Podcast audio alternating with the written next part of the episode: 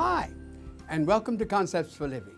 We consider it a privilege, as always, to bring you more biblical concepts for contemporary living. Well, I'll be speaking in this particular message from the theme Time's Up. Stay tuned, you will be blessed.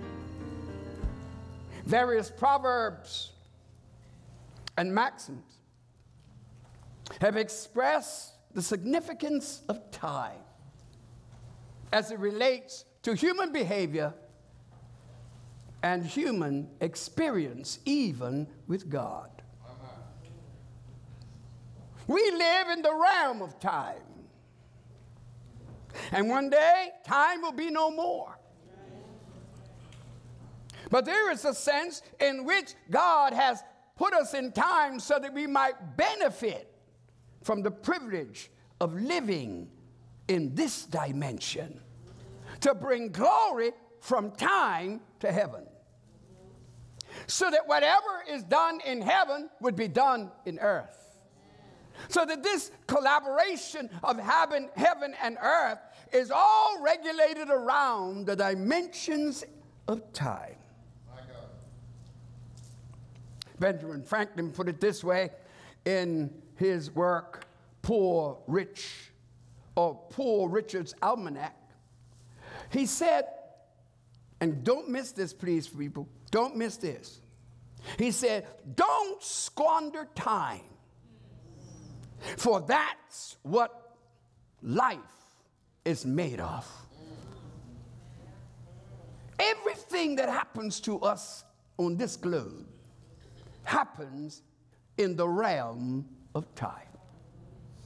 And you may not want to believe it, but it's true that every one of us has been granted enough time to do whatever God has ordered us to do in the earth. The president has it, the pauper has it. Everybody has time enough to get it done. The devil knows it as well. That's why he operates with us in the realm of time to frustrate what God has ordained for us to do and be. So now note the text. The author focuses on one man, even though there were hundreds in the room. I said, on one man. John is inspired to write about what he saw Jesus doing. And when Jesus ha- had just completed his second miracle work in Galilee, Jesus now leaves Galilee and he comes to Jerusalem because it's time now for one of the feasts of the Jews. That's why in verse 1, I believe, you'll see it says, After this, there was a feast of the Jews. And Jesus went up to Jerusalem. After this means after the miracle that he had just performed in Galilee.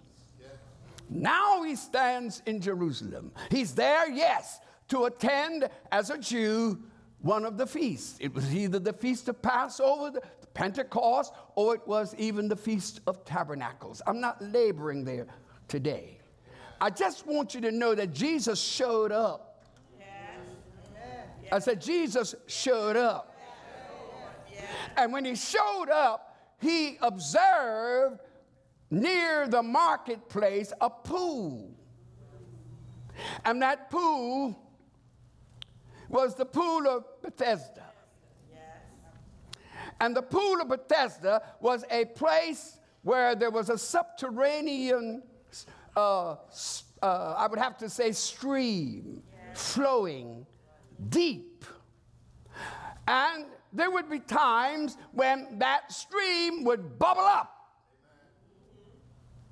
Now, the word says that an angel came and stirred up the waters.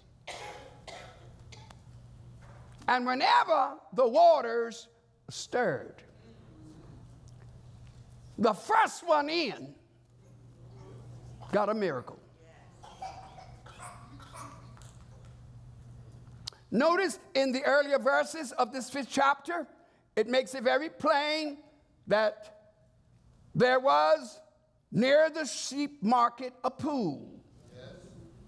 It gives you the name of the pool, Bethesda. And it says, in these, what? Five porches were lying all kinds of sick folk the blind, the halt or the crippled. I want you to catch the scene.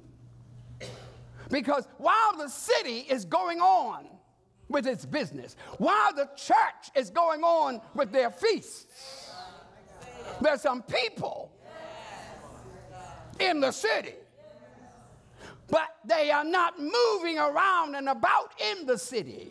They're all lying and waiting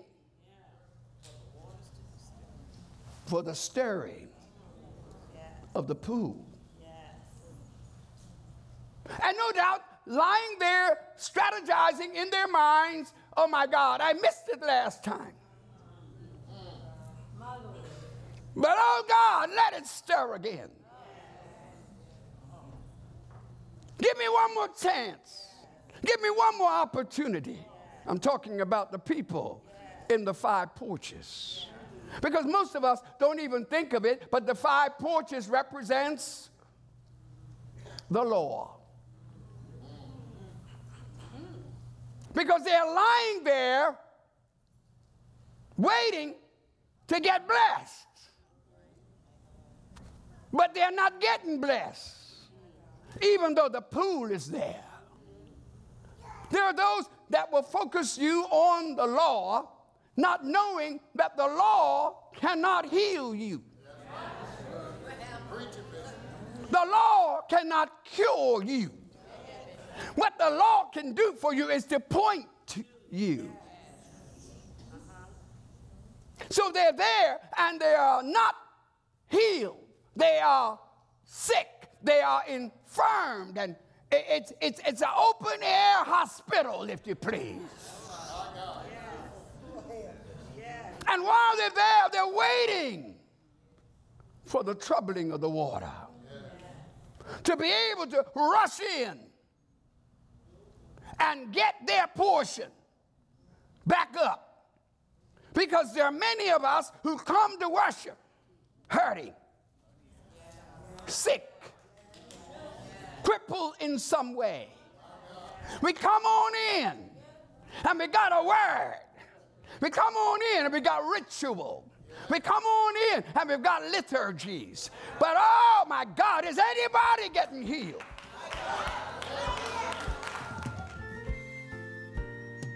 Well, as always, three points to this message. One, speak up.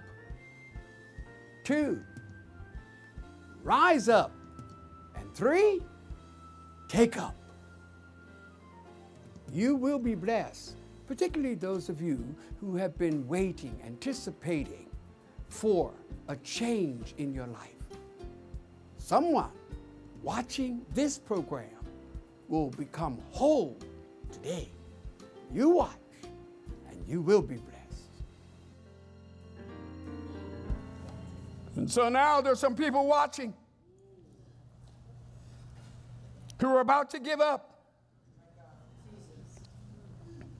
Somebody watching, sick and tired of being around all these sick people. And I can't even help myself. I want to say to you, stay where you are. You're messed up, you're jacked up, yes, but stay where you are. You can't help yourself. I know your efforts, but wait a minute. Stay where you are. Get to give God some glory and praise that wherever you are, His eyes are on you.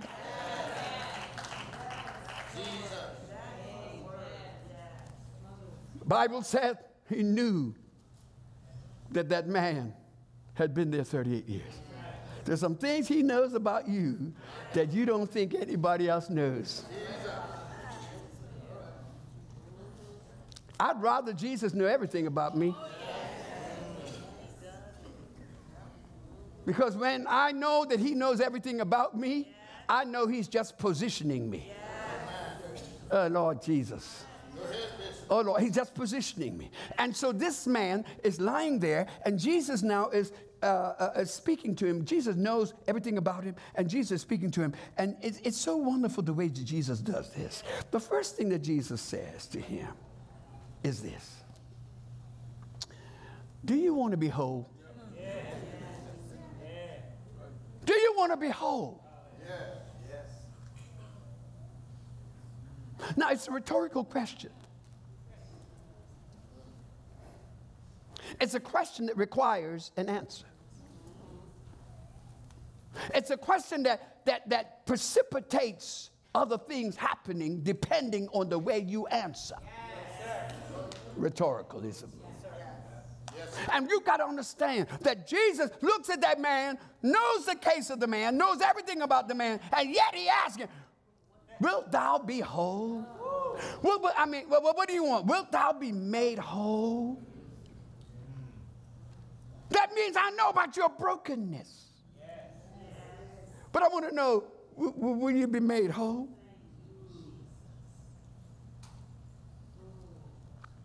What is Jesus doing? He's trying to get that man to open up his mouth and say something. See, a lot of us are too private as it, when it comes to your spiritual life. But you really can't get anything from God through Christ, through the work of the Holy Spirit, unless you're willing to open your mouth. I'll do what I want to do. No, open your mouth. But we think so much about what that person's going to think about me if they heard what I'm asking. We've got to get to a place where we really don't care what they think. Because I've been waiting here so long to get some kind of help that I don't care what you think about me. I'm going to let you know that, yeah, I'm messed up and I need some help. If not, we'll be just like those old Israelites who bask in their own unbelief and in all of their fears. Open your mouth. Yes. Wilt thou be made whole? I'm going to ask you something. Don't you want to change? Yes. Don't you want something else? Don't you want to feel like you got it all together? Come on, don't you want to be whole, not just healed? Because you can get healed and still not be whole. You can get your body healed, but your spirit's not healed. But if you get wholeness, then you're going to have everything. Look, up, raise your hand up and say, Oh, Jesus, I want to be whole. Some of us just want to be healed, but I want to be whole. I want my mind right. I want my heart right. I want my spirit right. I want my body right. I want everything about me right. Well, I trust that you've been blessed through this word because many have been waiting, anticipating a change. But now you've discovered that you can be made whole now today. Why? Because time's up, your waiting's over. Put in for it. Speak up. Rise up and take up. You'll discover that indeed you can be made. So until next time, When we come to you with more concepts for living, may God bless you and yours. Thank you for viewing Concepts for Living. If you would like a CD, DVD, or download the entire message, go to our website www.fcogchapel.org. We would like to hear from you. Please send an email for prayer or send a praise report on how God is blessing you through this program. We invite you to join us again for another Concepts for Living.